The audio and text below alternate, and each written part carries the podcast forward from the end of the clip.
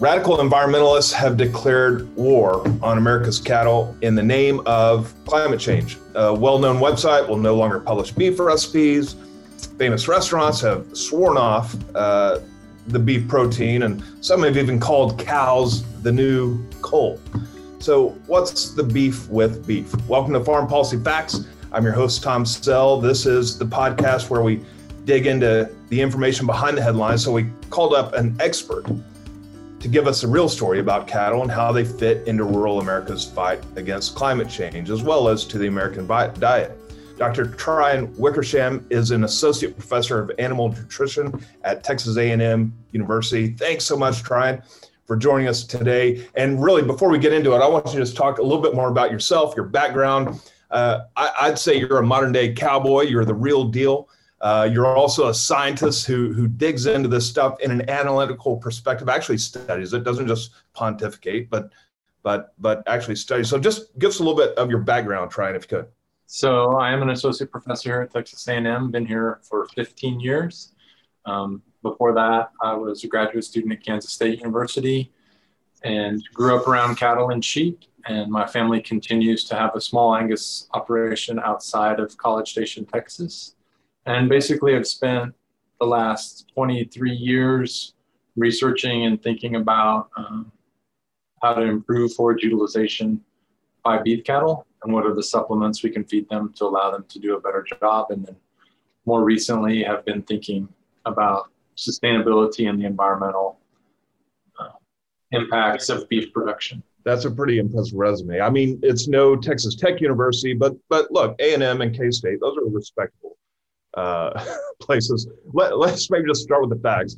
Um, all right, we all know that cows produce methane gas, but what percentage of greenhouse gas emissions uh, can or should actually be attributed to, to, to cattle and cattle in the modern uh, uh, so, you know food supply chain, uh, particularly? Uh, obviously, these animals roamed and and herded uh, along the earth prior to you know our current population needs and those kinds of things. Talk just a little bit about how much how much they do produce.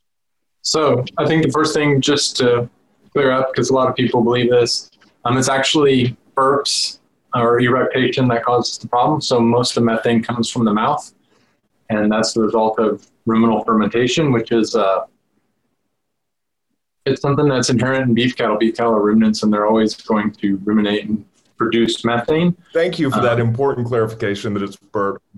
It's, I mean, it's something that's that very few people care about, but I care a little bit about. And so uh, they're always going to do it, and they've done it since before we domesticated them, and they're going to continue to produce methane. And the microbes that live within the cow's stomachs, the compartments of the stomach, um, produce the methane as a result of fermentation. So when you have fermentation, generally you have some methane production. And um, before cattle lived in the United States, we had a large bison herd, 30 to 60 million head of bison. And those bison are also ruminants. They utilize grass, very similar digestive physiology to a cow. And so they produced methane. They, re- they depended on the same microbes to um, ferment the diet they consumed, and then they released this methane. When we look at methane production, uh, somewhere around four to six, maybe a little more percent of the energy the cow consumes is going to be released as methane. So even before we started talking about global warming and greenhouse gases, beef cattle producers have always been concerned about methane because it represents a cost to beef cattle producers. It's a loss of energy.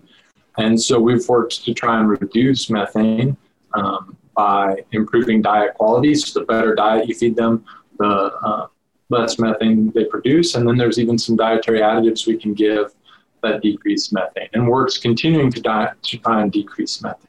Your original question was, though, how much methane do beef cattle produce or how much do they contribute? And it kind of depends on how you want to do the math. Um, but uh, somewhere around 3%, or maybe even a little less, U.S. greenhouse gas emissions. Well, that that's pretty small. And and you mentioned the the bison herd, the buffalo herd in the U.S. was 30 right. 60 million animals before. How, how's our U.S. cow herd at this at this point compared to to that number? Okay, so the U.S. cow herd hovers somewhere around 32 million cattle. at any one time, somewhere around there. I'd have to look to get the exact number. Um, so we actually have fewer cattle. Uh, they're maybe consume a little more feed and do a little more uh, activity. There's two things to think about from those cattle. One, we feed them a better diet, so we expect them to produce less methane. And two, they produce more consumable protein, whether that's as milk or whether that's as meat, than the buffalo herd would would produce. So you look at like bison, I think the sustainable harvest rate is like 13%, whereas cattle, we harvest uh, far greater percentage of that every year, uh, consume them as beef. Yeah. Okay. This is this is fascinating stuff. This is this is great stuff, and I, I appreciate your saying. And I, I, I know this from all all types of kind of uh, uh, agriculture. We're always trying to reduce the the uh, maximize the useful energy of the plant or the animal uh, into uh, the fruit or the or the or the product. So, Tryon, you recently penned an op-ed um, titled "I love it," plain and, and right out there for us. Eat that burger. In it, you wrote, "Cattle aren't the source of our environmental woes. They are not the source of our environmental woes. They're part of the solution to a vexing challenge: how to sustainably feed the world."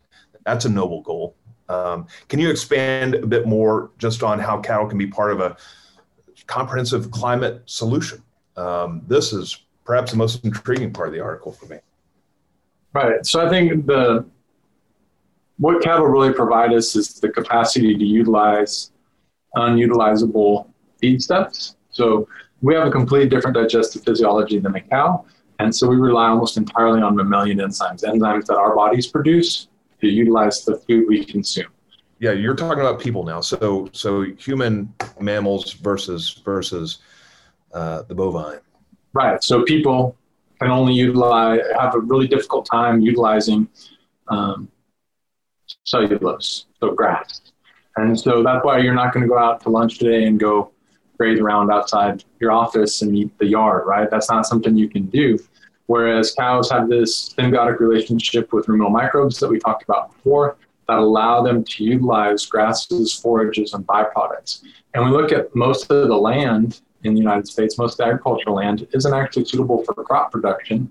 It's actually pastures and rangeland, and those cows are going out and they're consuming that grass. And what they're really doing is um, fulfilling a niche in the ecosystem of harvesting the grass. So basically, what we've done is take buffalo and remove them and replace them with a beef cattle herd that's much more efficient.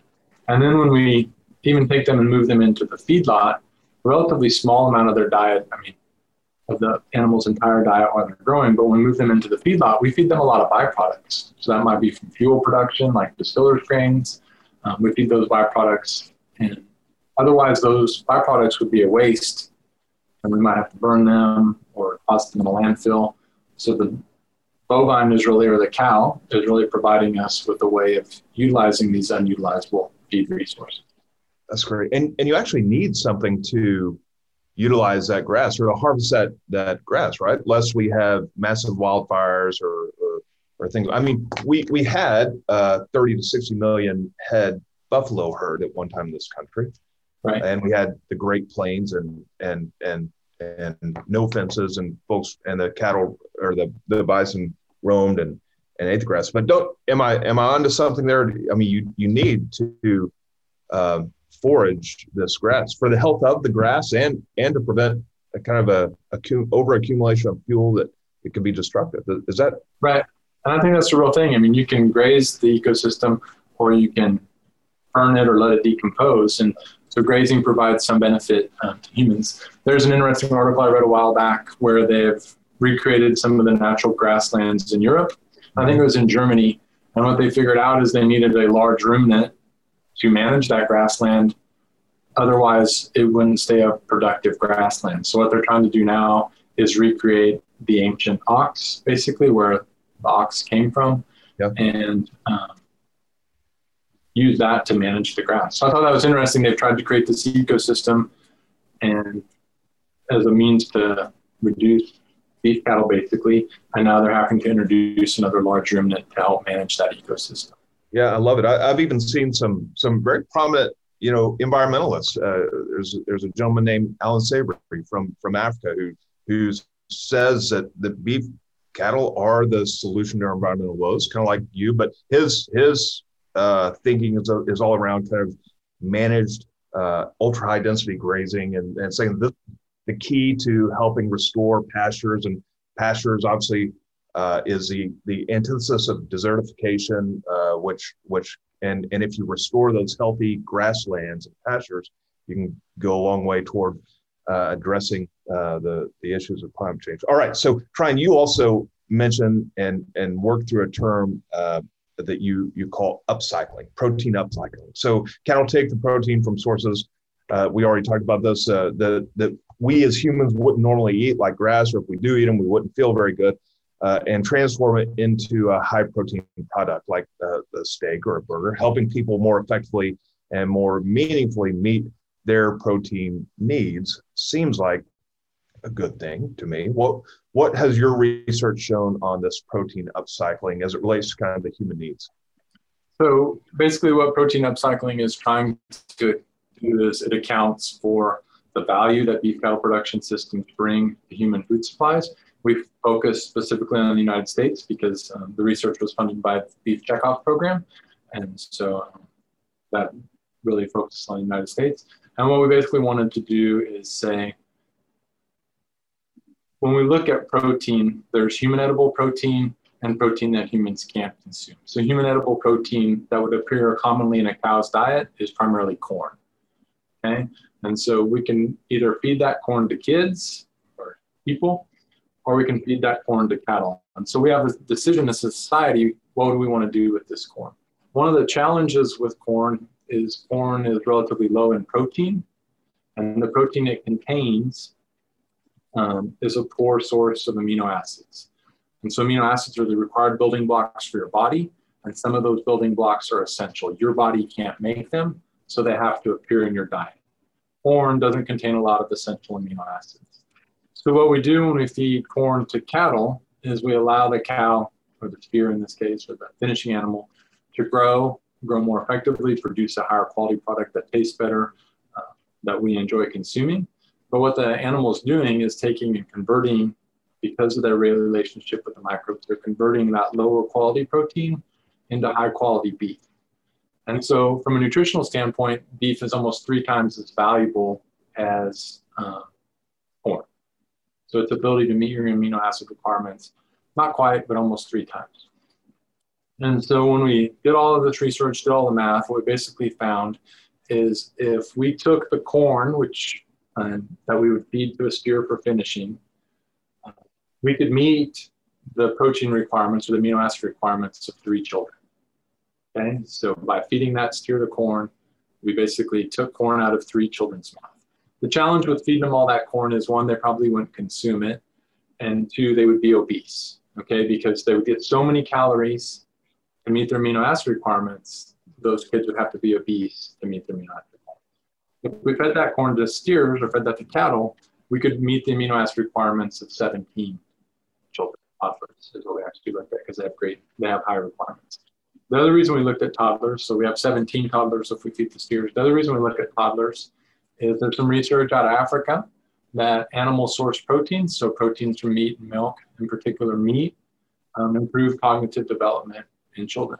So when we look at world hunger, um, it's not so much a calorie standpoint anymore. We have sufficient calories in the world to meet uh, human caloric requirements.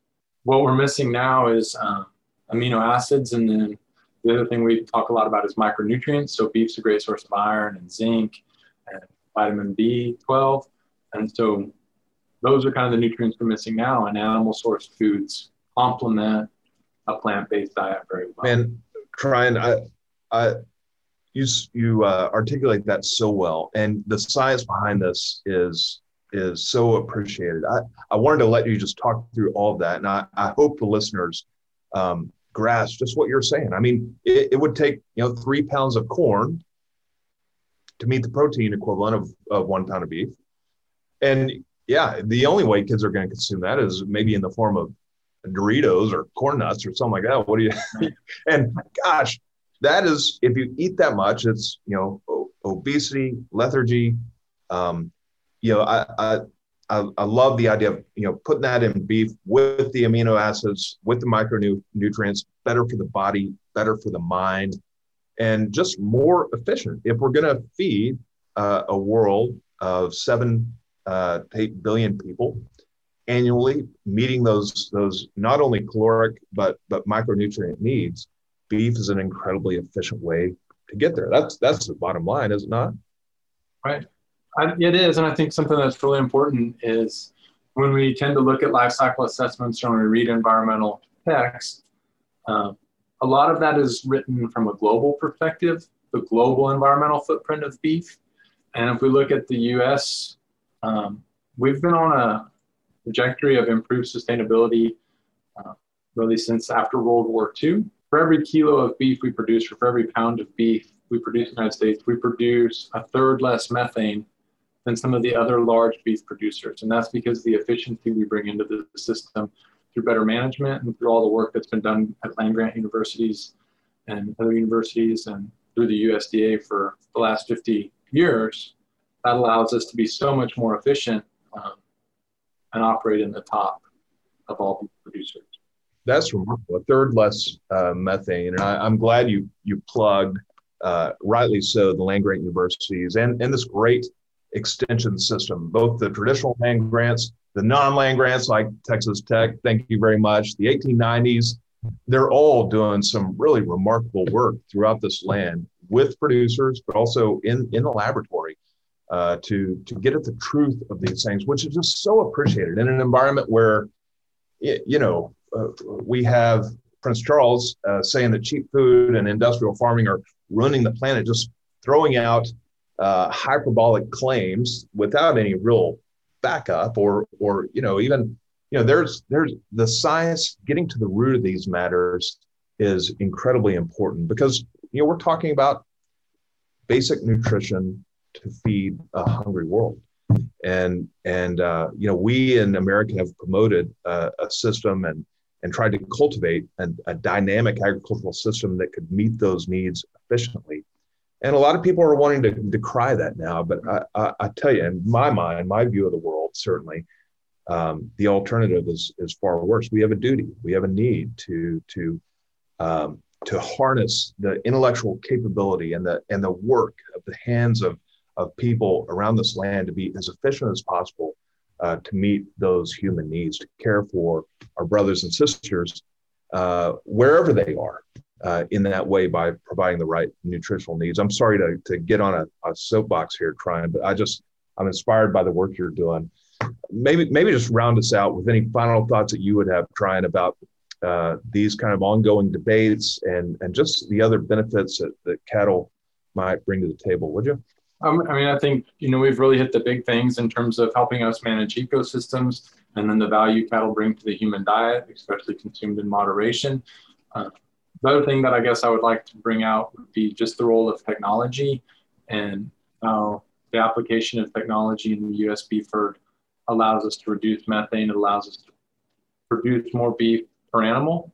And um, I think something we tend to forget, especially in certain realms, is uh, food's still expensive to a large proportion of the population having a supply of reasonably priced, affordable animal source proteins is super important um, to the people, especially as um, we look at the value that that protein brings to helping them focus in school, learn more, and then allow them to maybe move out of poverty and move into more successful or higher income jobs.